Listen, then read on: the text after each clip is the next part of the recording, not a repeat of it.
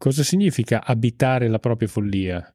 Convivere con la propria follia? Ma sai cosa? Convivere è, è, diverso, capito? Perché vuol dire che ci vivi insieme, abitare vuol dire proprio che ci stai dentro. Sei intrappolato Eh, dentro la tua certo. follia. Come i personaggi di Roman Polanski.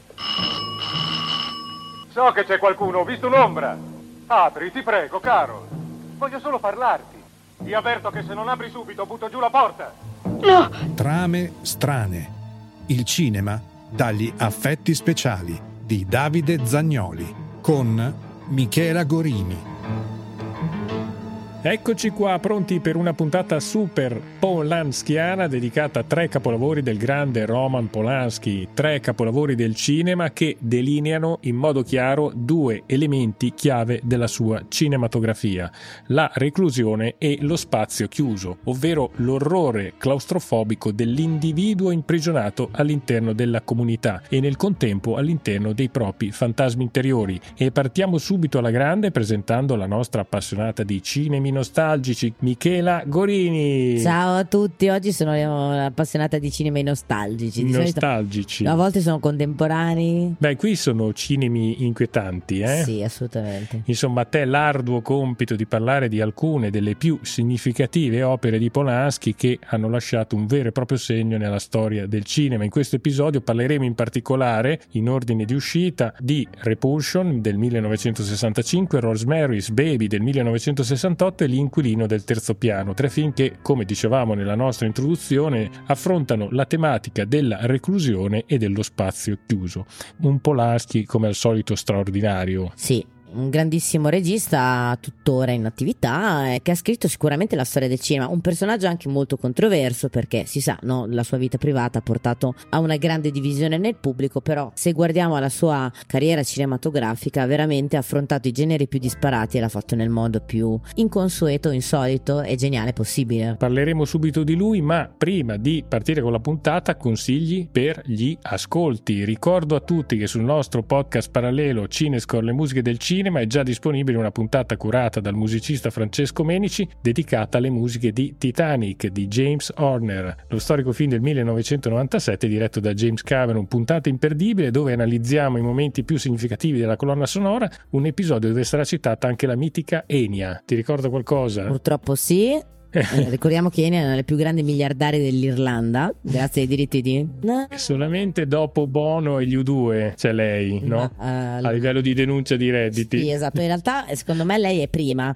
Perché se ti ricordi bene, Bono ha eh, tutte le società in Lussemburgo. Eh, vabbè, ma- quindi dichiara di meno in Irlanda. non capito? andiamo oltre, ma cosa c'entra Enya con Titanic? Lo scopriremo, lo scopriremo ascoltando il podcast. Ma torniamo a bomba su di lui, Roman Polanski, regista, sceneggiatore, attore franco-polacco, nato il 18 agosto del 1933, inizia la sua carriera cinematografica in Polonia negli anni 50 dirigendo diversi cortometraggi e film. Il suo primo successo internazionale arriva nel 1962 con il coltello nell'acqua che gli valse una nomination all'Oscar come miglior film straniero, ma il suo capolavoro indiscusso fu Rosemary's Baby, un film di successo che lo consacrò come uno dei registi più influenti della sua generazione. Nel 1969 ricordiamo che la vita di Polanski fu scossa dalla tragica morte di sua moglie, la bellissima e bravissima attrice Sharon Tate, uccisa brutalmente dai membri della setta di Charles Manson. Questo evento ebbe un impatto significativo sulla sua vita e sulla sua carriera. Polanski continuò comunque a dirigere film apprezzati di successo, tra cui il bellissimo Macbeth del 1971, Chinatown del 1974, L'inquilino del terzo piano, un regista che dopo la visione di ogni suo film riesce a regalarci infinite riflessioni ed è questo quello che ci piace di un autore. Un autore deve farci riflettere. Ha una capacità di, rid-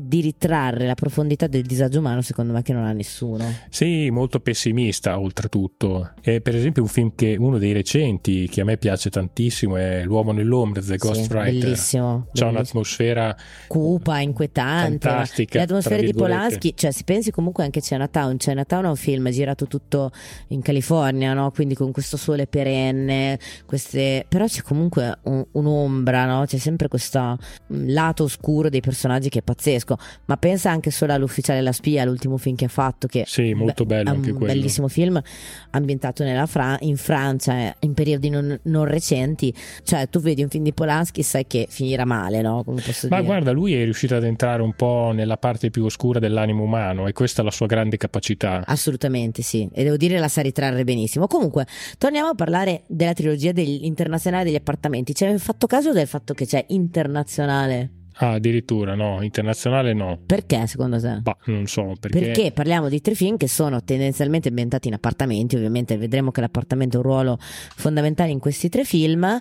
ma sono in tre città diverse. Abbiamo Repulsion che è ambientato a Londra, Rosemary's Baby che è ambientato a New York e eh, L'inquilino del terzo piano che è ambientato a Parigi. Quindi Ah. trilogia internazionale degli appartamenti, per questo motivo. Bene, allora Miki, partiamo un po' analizzando questi fantastici film, questa meravigli- meravigliosa, la mettiamo tra virgolette perché il cinema di Polanski, come dicevamo, diciamo- è un cinema greve, un cinema Sì. duro, non ti fa stare bene. No, non, ti- non è un cinema di intrattenimento, ecco. Però è un cinema di come riflessione. dicevamo poco fa, eh, lui riesce ad entrare nell'animo umano, ma nel reale animo umano, perché l'uomo è anche e soprattutto questa parte bestiale. Sì, assolutamente.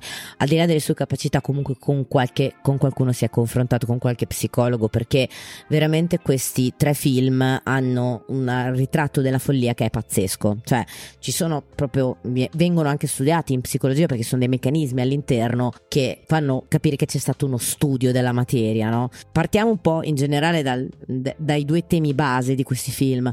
Eh, sicuramente il primo tema è l'appartamento, no? questo spazio chiuso che si rivela il vero nemico. Ricordiamo ad esempio che lo stesso Polanski, quando parlò di Rosemary's Baby in un'intervista, disse che il protagonista di Rosemary's Baby è l'appartamento. Per intenderci, addirittura leggevo che c'è stato questo studio di questi due architetti che hanno ricreato l'appartamento di Rosemary's Baby svuotandolo di tutti il mobilio e i vari suppellettili e hanno esaminato la struttura vedendo che era una struttura, un appartamento diabolico, cioè per come era stato proprio per come è strutturato a livello di stanze, no? È comunque un appartamento che ti fa perdere la concezione dello spazio, per intenderci, ok? È dispersivo, no? Anche solo pensarla una cosa del genere. In Repulsion vedremo che l'appartamento diventa una prigione, no? Cioè la, la protagonista a un certo punto si barrica in casa e eh, nell'inquilino del terzo piano vedremo come l'appartamento porta poi all'identificazione in un'altra persona, che è la proprietaria originaria del- dell'appartamento stesso. Parlando proprio del- dell'identificazione dell'altra persona e partendo proprio anche da questo spunto dell'inquilino del terzo piano, possiamo ragionare su un altro grande tema che viene affrontato in, in questi tre film che li unisce, che è il tema della sessualità e della paura di essere donna. Che tra l'altro è un tema che avevamo io in, pa- in parte io te avevamo già affrontato nel mio podcast in- nel mostru- quando parlavamo del mostruoso femminile, no? Tantissimi film horror aff- eh, affrontano il tema della paura di diventare donna e della paura che può essere all'interno della società e lo mettono in chiave horror. Qui sicuramente abbiamo thriller psic- due thriller psicologici e un thriller psicologico barra horror perché eh, Rosemary's Baby viene qualificato come horror che parlano del terrore di diventare donna in tre modi no? abbiamo il terrore di diventare sessu- eh, matura sessualmente che abbiamo in Repulsion lei vediamo rifiuta la sessualità degli uomini è un elemento di terrore non c'è un approccio normale alla sessualità. In Rosemary's Baby è il, il terrore di diventare madre, no? Cioè il terrore di diventare donna diventando madre. E nell'inquilino del terzo piano invece è proprio il cambio di, di identità, il cambio di genere, che porta addirittura alla femminilità e viene addirittura percepito come una cosa di cui vergognarsi. Quindi c'è questo grande tema che è il tema della sessualità e della paura di diventare donna, che viene affrontato come forma di follia. Questa paura viene catalizzata, cioè l'elemento che fa affiorare la paura, diciamo il, il pretesto narrativo è proprio l'appartamento. Appartamento prigione a questo punto. Appartamento prigione. Prigione interiore. Esattamente. Allora, Miki, facciamo un breve recap dei film Dei- perché sì, magari partiamo- molta gente non li conosce sì. neppure. Repulsion 1965, capolavoro diretto dal nostro Roman Polanski, è un viaggio psicologico nel cuore dell'oscurità mentale, considerato un'icona del cinema psicologico. Il film è un'immersione profonda nella mente di una giovane donna che affronta una discesa verso la paranoia e l'alienazione. Questo lavoro rappresenta uno dei primi successi del regista polacco e offre uno sguardo inquietante sulla fragilità della psiche umana. Il film segue la storia di Carol, interpretata da una bellissima Catherine Deneuve, che è una giovane donna eh, che vive a Londra con sua sorella. Carol lavora come manicure e sembra essere ossessionata dalla sessualità. Quando la sorella parte per una vacanza con il fidanzato, Carol rimane sola nell'appartamento e la sua solitudine si trasforma in una serie di visioni e allucinazioni che rivelano la sua mente tormentata. È un film che ti fa entrare in questa spirale di follia. Allora, è un film che io sinceramente ho fatto fatica a vedere nel senso che è talmente angosciante, poi soprattutto secondo me per una donna è ancora più angosciante, proprio perché c'è questo ritratto pazzesco del terrore della sessualità. La protagonista non riesce ad avere alcun rapporto con, con, gli uomini. Per esempio, in una delle prime scene c'è un ragazzo che è chiaramente infatuato di lei che le, le chiede di uscire, lei non dice non voglio uscire con te, le dice non posso perché come è una forma di repulsione che ha nei confronti proprio della sessualità. C'è un'altra scena che ad esempio trova le mutande, la biancheria intima della sorella che si intende abbia avuto un rapporto sessuale perché la sorella ha questo compagno che frequenta in questa casa dove vivono, mentre la sorella sta avendo questo rapporto col proprio compagno lei vomita addirittura no? dopo che le ha trovate, che in realtà sulle mutande non, non c'è nessun dettaglio che possa far pensare a qualcosa di disgustoso e quindi è proprio una forma di repulsione e dal di cui poi nasce tutta la follia che viene ritratta in questa sessualità, in questa paura di questa sessualità. È interessante vedere che il film ha una sua struttura narrativa, nel senso che la follia del personaggio non è una follia conclamata dall'inizio, è una follia che peggiora se ti ricordi e in particolare Polanski dà dei precisi segnali dove la follia inizia a peggiorare. Partiamo dal descrivere il fatto che già l'appartamento in sé per sé è il luogo dove questa follia meglio si rappresenta, secondo Polanski, e questo lo vedremo un po' in tutta la trilogia dell'appartamento.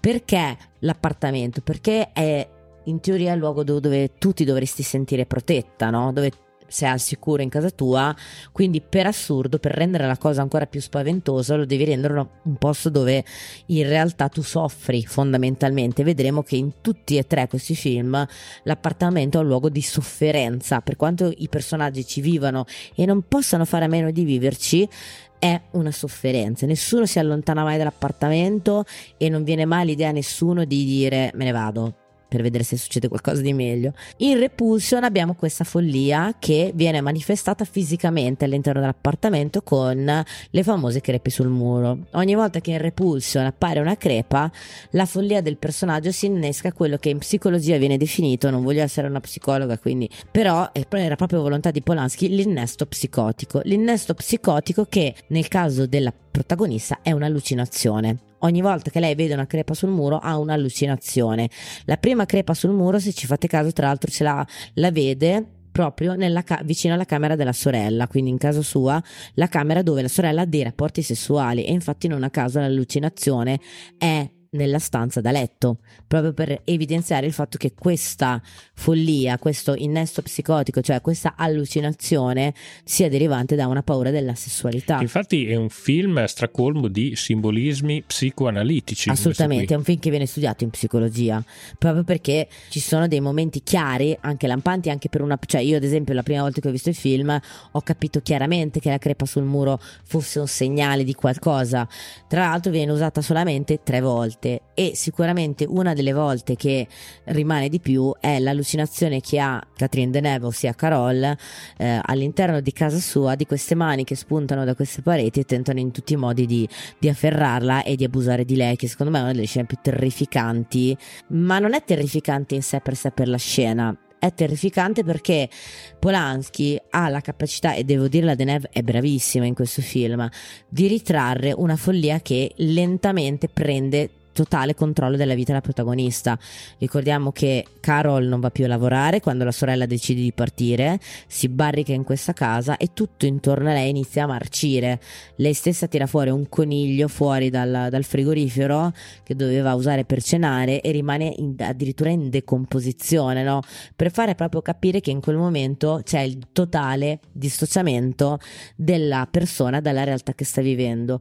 L'appartamento poi tra l'altro ha una serie di elementi che lo caratterizzano, che sono gli elementi tipici di un appartamento, la goccia che cade, eh, il suono del telefono, che diventano assordanti in questo film, se ti ricordi, cioè c'è un uso delle musiche pazzesco perché ti riesce a far capire come i suoni di quelli che possono essere una prigione diventano tali per una persona che sta entrando in un mondo della follia.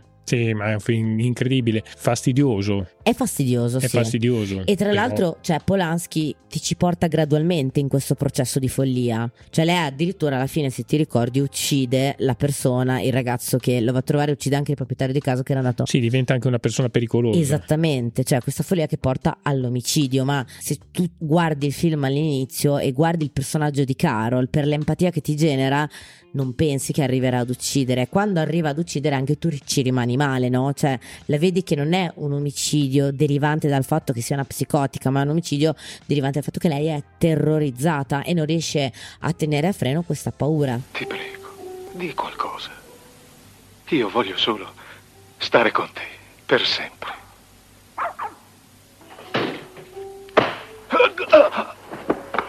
Tra l'altro l'appartamento, eh, Polaschi era geniale secondo me anche perché dell'appartamento lo va a scomporre, quindi utilizza tutte le sue parti in modo da rendere funzionale la follia del personaggio. Una parte, due parti fondamentali che vedremo soprattutto in Repulsion e Rosemary's Baby sono lo spioncino, è la parte che collega, che dall'appartamento permette di vedere fuori. no? L'esterno. Esatto, soprattutto chi bussa alla porta.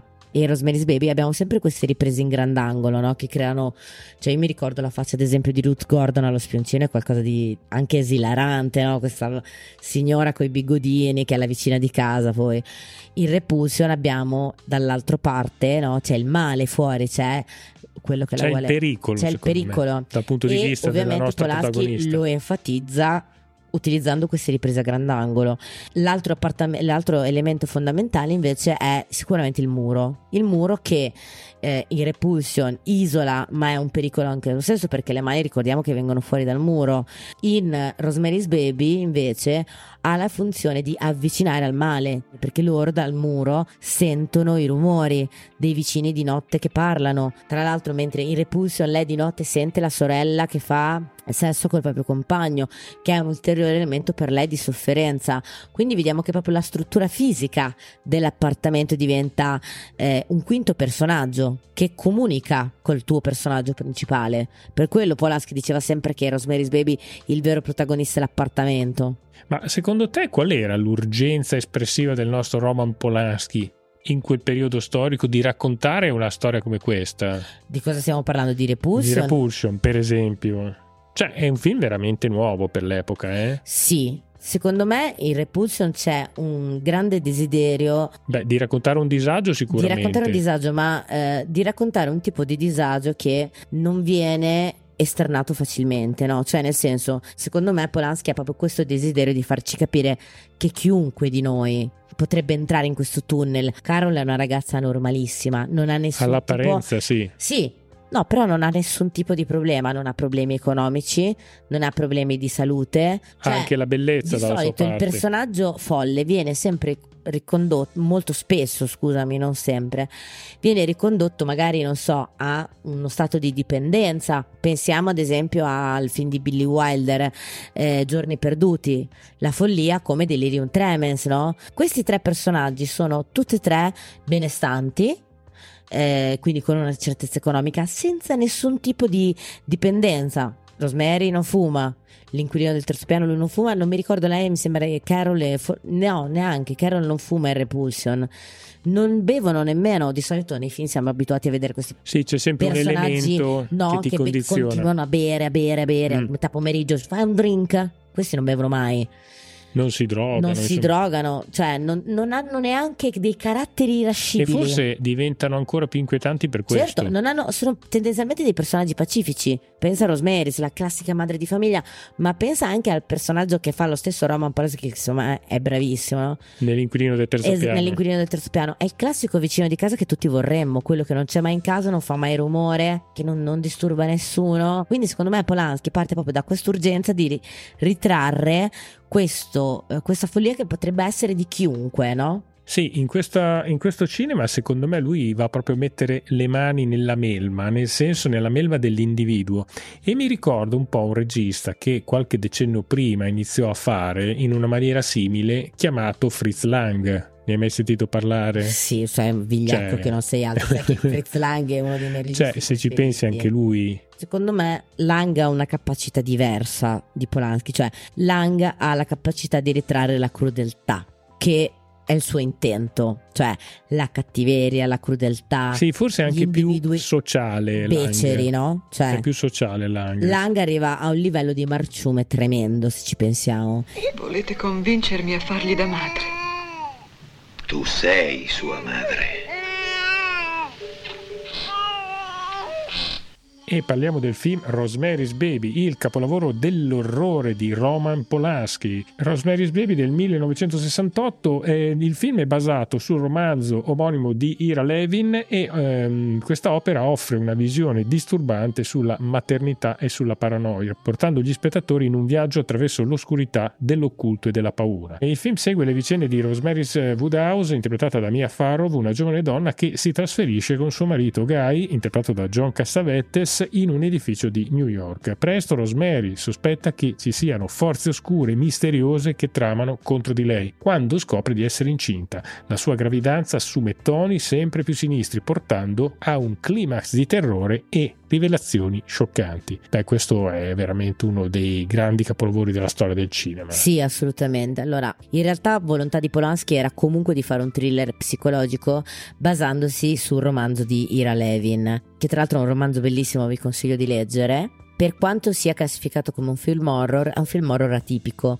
Non è un jump scary, no? uno di quei film che ti fa saltare sulla sedia, è uno di quei film che ti crea uno stato di ansia e di paura, fondamentalmente basandosi sul niente. No? In realtà, se ci pensiamo in questo film, l'unica cosa che succede succede dopo i primi 5 minuti si suicida la domestica dei vicini di casa. Però è un suicidio. Cioè, sì. non, viene, non c'è un brutale assassinio per intenderci, non c'è un serial killer. Si suicida.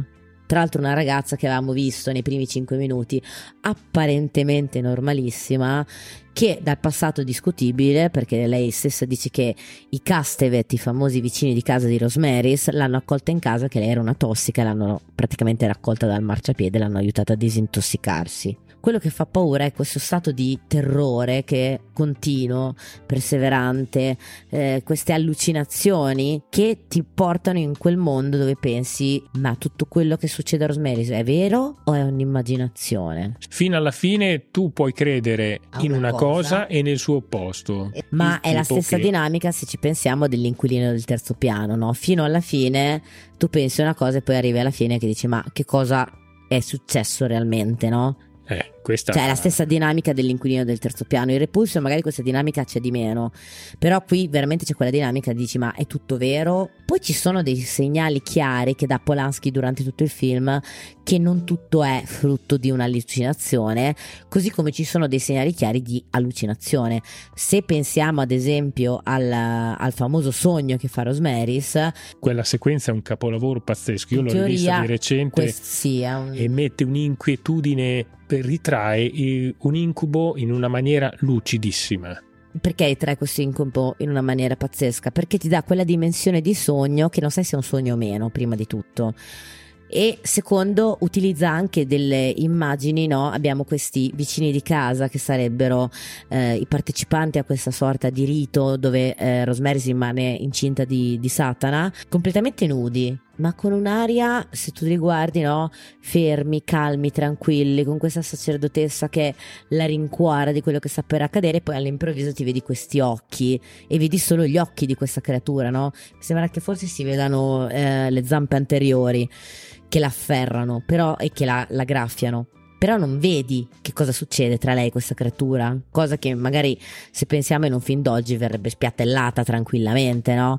Così come ovviamente la scena finale del film dove eh, Rosemary si dirige verso questa culla nera dopo aver sentito piangere, aver capito che suo figlio, che le avevano fatto credere morto, in realtà è vivo, si dirige verso questa culla, è terrorizzata, terrorizzata però questo bambino noi non lo vediamo mai. Ma dopo, subito dopo, inizia a dondolare la culla e a cantare una ninna nanna. Anche l'associazione di una donna che comunque è madre di un mostro, ma comunque lo culla, è in sé per sé una scena agghiacciante, no? Come essere la madre di un mostro, no? È una figura sicuramente inquietantissima. Guarda, è un film dove Polanski ti tiene proprio lì in bilico su tutto e riesce a farlo in una maniera incredibile, cioè non, non sbaglia un passaggio. Ma secondo me la è cosa... un attimo, eh? È un sì, attimo svacca- svaccare su un film del genere è un attimo perché per il tema che ha l'abbiamo visto, no? Cioè Eh, quanti film sul tema delle possessioni oggi. demoniache svaccano in puttanate.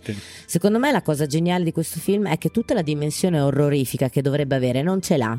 Cioè, questi famosi adoratori di Satana, che sono i vicini di casa, che sono i coniugi Castevet, Potrebbero sono- essere semplicemente dei bolliti. Ma a parte quello, ma sono il classico ritratto dei nonnini di- d'America, no? Lei coi bigodi, sono anche un po' pittoreschi, tutti vestiti strani, viaggiatori per il mondo, lei con questi bigodini grandi, estremamente gentili, non hanno mai una parola dura, non hanno mai un- un'alzata di voce, eh, si prendono cura di Rosemary, sono tutte persone pacifiche, no? E cioè, gli adoratori di Satana nella nostra eh, immaginario collettivo sono... eh, Delle belve. delle belve, no? Questi sono tutti pacifici, sereni, tutti bonaccioni. C'è anche un cinese a un certo punto, compare nella scena finale. Sì, dice, con la macchina fotografica. "Eh, ba-. Mamma mia, che cosa no? Capito? Ma Vabbè. poi, tra l'altro, pensiamo anche alla struttura dell'appartamento in questo film. Abbiamo parlato tanto dell'appartamento Repulsion. Qui l'appartamento è doppiamente inquietante, no? Loro ci entrano che è un appartamento di una signora che è deceduta. È deceduta in ospedale, non si sa di cosa, si vedono delle lettere che ha scritto questa, eh, che era una- la, la prima avvocatessa dello Stato di New York, dicono, e loro lo riarredano, lo riarredano con tutti questi colori chiari, ma c'è sempre questo mobile spostato dall'inizio che crea già un'inquietudine. Perché lei ha spostato? Perché la vecchia proprietaria ha spostato questo mobile e ha chiuso lo stanzino delle scope?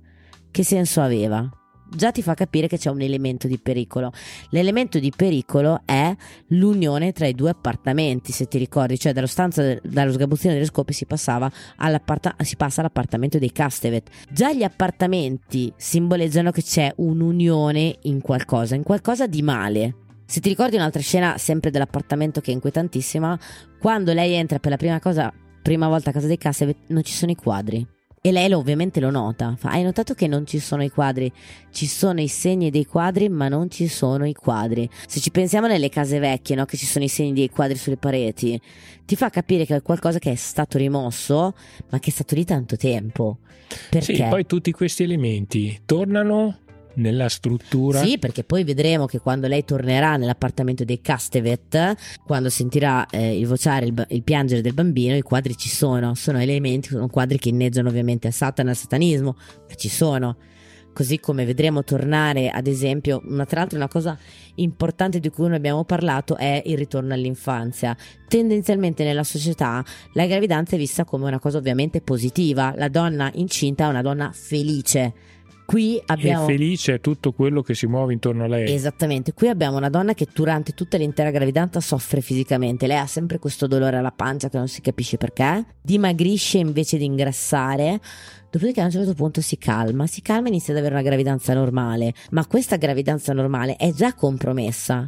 Perché sappiamo che deriva da un rapporto con eh, il cosiddetto Satana di turno ed è l'elemento, no, l'archetipo perfetto, cioè essere incinta del male, cioè portare in grembo l'anticristo è forse la cosa più spaventosa per una donna, no? Sapere che la gravidanza, che è il fenomeno che più cambia e muta il corpo di una donna e che più la lega a un altro essere vivente, sarà per sempre legata al male. Per una donna penso che sia forse la più, paura più grande, no? Che cosa volete farne, brutti mostri? Tuo figlio appartiene a Satana. Gai gliel'ha donato, in cambio avete avuto il successo. Satana gli darà potenza. Il suo nome sarà Adrian. Distruggerà i potenti e rovescerà i loro templi. Redimerà tutti i disprezzati e farà vendetta in nome dei dannati e dei torturati. Una cosa importante di questo film, ovviamente, l'abbiamo detto già, è sicuramente eh, il ruolo dei quattro attori protagonisti, che sono quattro attori eh, veramente fantastici. Mia Farrow ha questa capacità di ritrarre il terrore veramente pazzesca. John Cassavetes ti tranquillizza con quel sorriso maledetto tremendo. Ruth Gordon che è pazzesca, favolosa con quest'aria bonaria e Adrian Marcato che ha questo sorriso che vuole essere bonario in realtà è demoniaco, no? cioè, è diventato cult per tante cose, non solo per i quattro attori, per la storia, c'ha anche dei colori definiti. Cioè, io, ad esempio, una cosa che ricordo sono i titoli di testa rosa c'è un mondo dietro che è identificabile, riconoscibile, appartiene a questo film e apparterrà sempre solo a questo film. Le luci, l'uso delle luci, l'uso delle riprese. Ricordiamoci che qui i satanisti, ragazzi, sono i vecchietti vicini di casa. Cioè, questa è l'idea geniale, no? Cioè, noi siamo abituati al mondo di, dei satanisti io mi ricordo ad esempio eh, eh, Anton LaVey, il fondatore della Chiesa di Satana negli Stati Uniti, questo soggetto pelato, inquietante, no? con questa faccia spaventosa, cioè qua sono buonissimi, sono patiocconi, sono i nonni che tutti vorremmo, satanisti, capito? Beh, diciamo che i temi ricorrenti di questo Rosemary's Baby sono la perdita di controllo, l'alienazione, la sì, paranoia. Ricordiamo che la perdita di controllo c'è anche in uh, Repulsion e in Inquilino del terzo piano. Certo, certo. Ma soprattutto qui il tema è la manipolazione anche. Sì, eh? assolutamente. C'è una profonda manipolazione. Però qui il tema di base, secondo me, è la follia. Che cos'è? È quello che vedo, è quello che immagino. Che poi vediamo è anche in Repulsion e nell'inquilino del terzo piano questo tema. Sì. Cioè, cos'è reale e cos'è follia? Qui abbiamo anche l'ossessione del potere nelle relazioni, perché comunque anche qui sì, c'è una grossa strumentalizzazione sì, sì, da parte dei nostri vicini. John Cassavetes in questo film fa la parte dell'attore che non riesce ad arrivare e che deve mantenere la famiglia, no? E lui a tutti i costi deve diventare famoso a qualunque prezzo. Ricordiamo che uno dei prezzi sarà sempre che sia tutto vero, che il suo collega perde la vista. Chi gli ha fatto perdere la vista? Noi a questo punto pensiamo che siano stati i, I Castevet, i vicini di i casa. I terribili vicini. A cui il nostro John Cassavetes ha dato una cravatta eh, rubata all'attore che doveva interpretare il suo ruolo. Quindi gli ha fatto il famoso fatto malocchio. La macumba, sì, la macumba. Il malocchio, occhio malocchio. E presemmo le finocchio. Succede qualcosa di strano nel mio palazzo.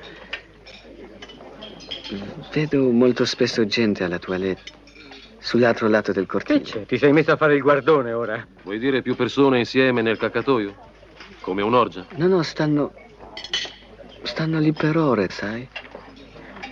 Fermi impalati così. Ancora grande cinema, ancora grandi inquietudini per questo inquilino del terzo piano, un capolavoro disturbante, un affascinante mix di thriller psicologico e horror. Questo film è uscito nel 1976, rappresenta l'ultima parte di quella che viene chiamata la trilogia dell'appartamento di Roman Polanski, che include, abbiamo detto poco fa, Repulsion e Rosemary's Baby. Il protagonista è un tale Trell Koski, interpretato dallo stesso Polanski, che è un uomo di origini polacche che si trasferisce in un appartamento parigino apparentemente tranquillo. Tuttavia la sua vita prende una svolta inquietante quando scopre che la precedente inquilina ha cercato il suicidio. Man mano che Trelkovsky si insedia, inizia a sperimentare una serie di eventi disturbanti e a percepire un'atmosfera sempre più opprimente e alienante nel suo nuovo ambiente.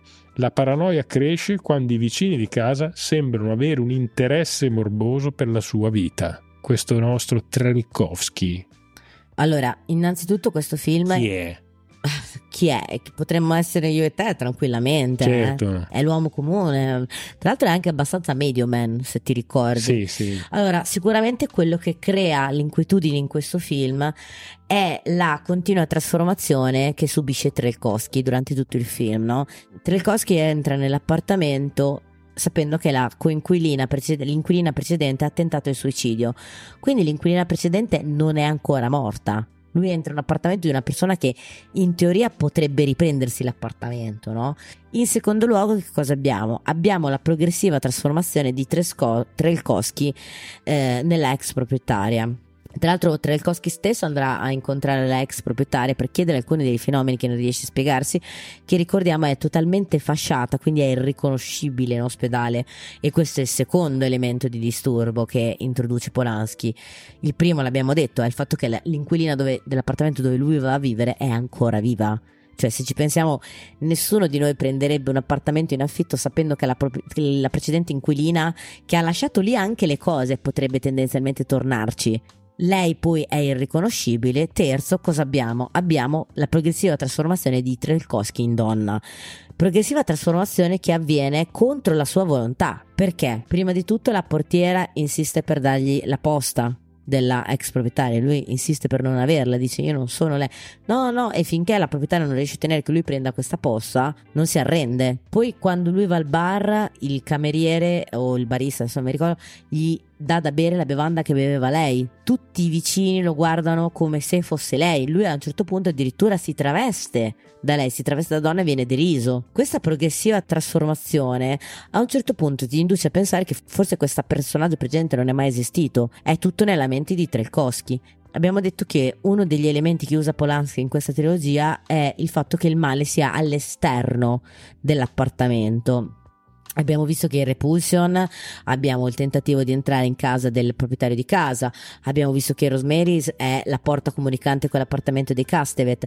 Qui addirittura Polanski inizia il film con un piano sequenza girato con una luma, che è una gru su un carrello su un braccio telescopico, quindi è una cosa già abbastanza innovativa per i tempi. Quindi che cosa succede?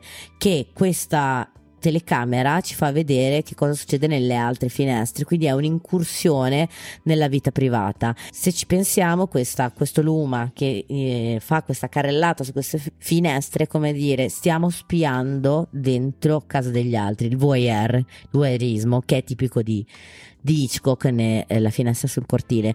Voyeurismo che poi ritroviamo come elemento di disturbo nei vicini di casa, che invadono costantemente la vita dei Trelkowski Pensiamo anche ad esempio all'ospedale stesso dove viene ricoverata la ex eh, inquilina. È un ospedale che sembra quasi un ospedale militare, no? Questa scena di questi letti tutti di fianco uno all'altro, inquietantissima, in uno stato di abbandono. Un ospedale di poveri, di pazzi senza tetto. E qui Trelkowski ha l'unico rapporto tra virgolette normale che è quello con Isabella Gianni che è Stella l'amica della, della, vecchia inquilina. Però è sempre tutto all'interno di un ambiente deviato. Se in Repulsion avevamo tutto il riferimento al mondo della psicologia con dei simboli psicanalitici qui abbiamo il riferimento all'Egitto. Polanski fa un lavoro di rimando al mondo della morte, no?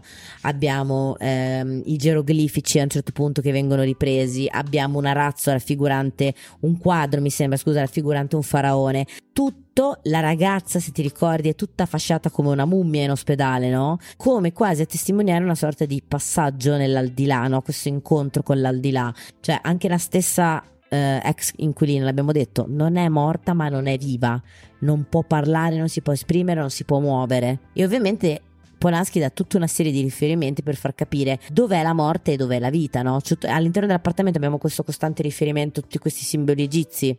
Tra l'altro qui c'è un espediente cinematografico mm, veramente importante. Quando Trelkowski si eh, trova nella stanza, più avanza, più gli oggetti sono grandi. Se ci facciamo caso, quando arriva in fondo, la finestra è enorme, sembra 5 metri.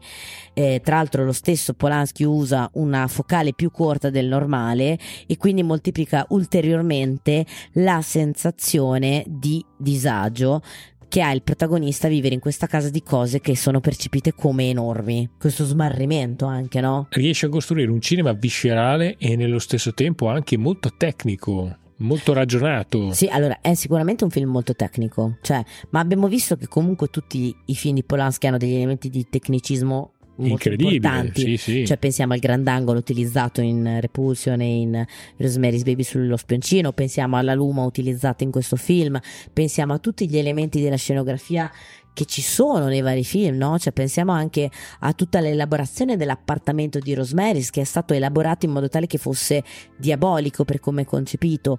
Pensiamo a Repulsion eh, e a tutti gli oggetti che ci sono, le assi con cui lei barrica la porta, il coniglio putrefatto cioè c'è un tecnicismo dietro ogni cosa. In Polanski che è, eh, non è virtuosismo, è un tecnicismo funzionale al racconto, però denota una grande maestria in lui, ma se ci pensi anche nel primo film che ha fatto, Il coltello dell'acqua, che è una storia banalissima e semplicissima, c'è tanto tecnicismo, ci sono una serie di campi e controcampi di inquadrature, di primi piani che portano sì, a sì, tutto ha un di senso. Ad esempio, uno dei registi che mi fa incazzare più di tutti è Aronofsky.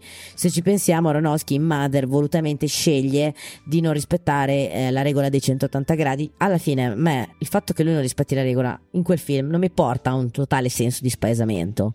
Polanski lo spaesamento te lo crea progettando un appartamento che in sé per sé non, non ha niente di normale. Ma infatti adesso... Che è la cosa più banale del mondo, eh, per intenderci. Il Però... nostro Aronofsky, che hai, forse non hai citato a caso perché è un Polanski che non ce l'ha proprio fatta. Ma neanche in un'altra vita se l'ha fatta. Cioè... È un regista che sicuramente è cresciuto in un periodo storico in cui c'era poco niente, per cui quel suo sì. poco è diventato importante perché l'ha fatto in una maniera un po' stramba, un po' diversa da tutti gli altri, però in sostanza non raggiungiamo mai Però ecco, Polanski, neanche sì. minimamente i livelli di un Polanski eh, in questi tre film, ma anche in film minori di Polanski, ragazzi. No, però Polanski secondo me ci, ci insegna una grande cosa, no? Cioè c'è una volontà di comunicare qualcosa. Sì, c'è un'urgenza c'è e un'urgenza, c'è comunque anche un una personalità. Sì, che deve emergere. Di comunicare qualcosa di importante, che sia, l'abbiamo detto, l'alienazione, la manipolazione. Pensiamo anche a tutto il mondo di gangster che fa, rappresenta in Cul de Sac o in Chinatown, no? Sono film molto diversi da questi, però c'è una ra- rappresentazione di un qualcosa di torbido, di angosciante, eccetera. Però Polanski non dimentica una grande cosa, che per fare del grande cinema bisogna avere le basi del grande cinema no? Cioè bisogna saperlo usare una macchina da presa che il tecnicismo da solo non basta e la sostanza da sola non basta. Bene Miki, ci salutiamo, abbiamo parlato di tre film strepitosi, speriamo di essere stati all'altezza, noi facciamo quello, quello che, che possiamo. Potiamo, come si dice alle nostre parti, sì, quello che io potiamo. Vi consiglio comunque di riscoprire la filmografia di Polanski perché è pazzesca, anche film come ad esempio Chinatown, secondo me è un grande capolavoro. Sì, poi è riuscito ad affrontare anche generi molto diversi. Sì. Un saluto a tutti quanti alla prossima puntata. Però, Miki, prima di salutarci, vorrei ricordare e ricordarti che noi ci dovremmo sentire per una puntata su Poor Things. Povere creature. Yorgos Lantimos, vincitore sì. al Festival di Venezia. Anche perché faremo in contemporanea un episodio con il nostro mitico e leggendario Francesco Menici. Esatto, che io lo aspetto, Francesco Menici. Parleremo della colonna sonora di questo film perché tu la ritieni un capolavoro. Per me sì, per me è geniale. Sarà un capolavoro? Eh, lo scopriremo Sentiamo solo con Francesco Menici. ascoltando la puntata di Menici su Poor Things che ci, ci, stiamo lavorando, ci stiamo lavorando. Chissà se sarà un capolavoro musicale, ma anche cinematografico. Io Tu temi, io lo so. Io un Dillo. po' temo. Tu hai paura che sia una vaccata, ti vedo. Sì, sì. Dai, dopo, so. mi sembra che eschi il 25, dopo il 25 25 gennaio, sì ne, ne riparleremo. Un saluto a tutti quanti, alla prossima. Ciao a tutti. Ciao a tutti. Trame strane. Il cinema dagli affetti speciali di Davide Zagnoli con Michela Gorini.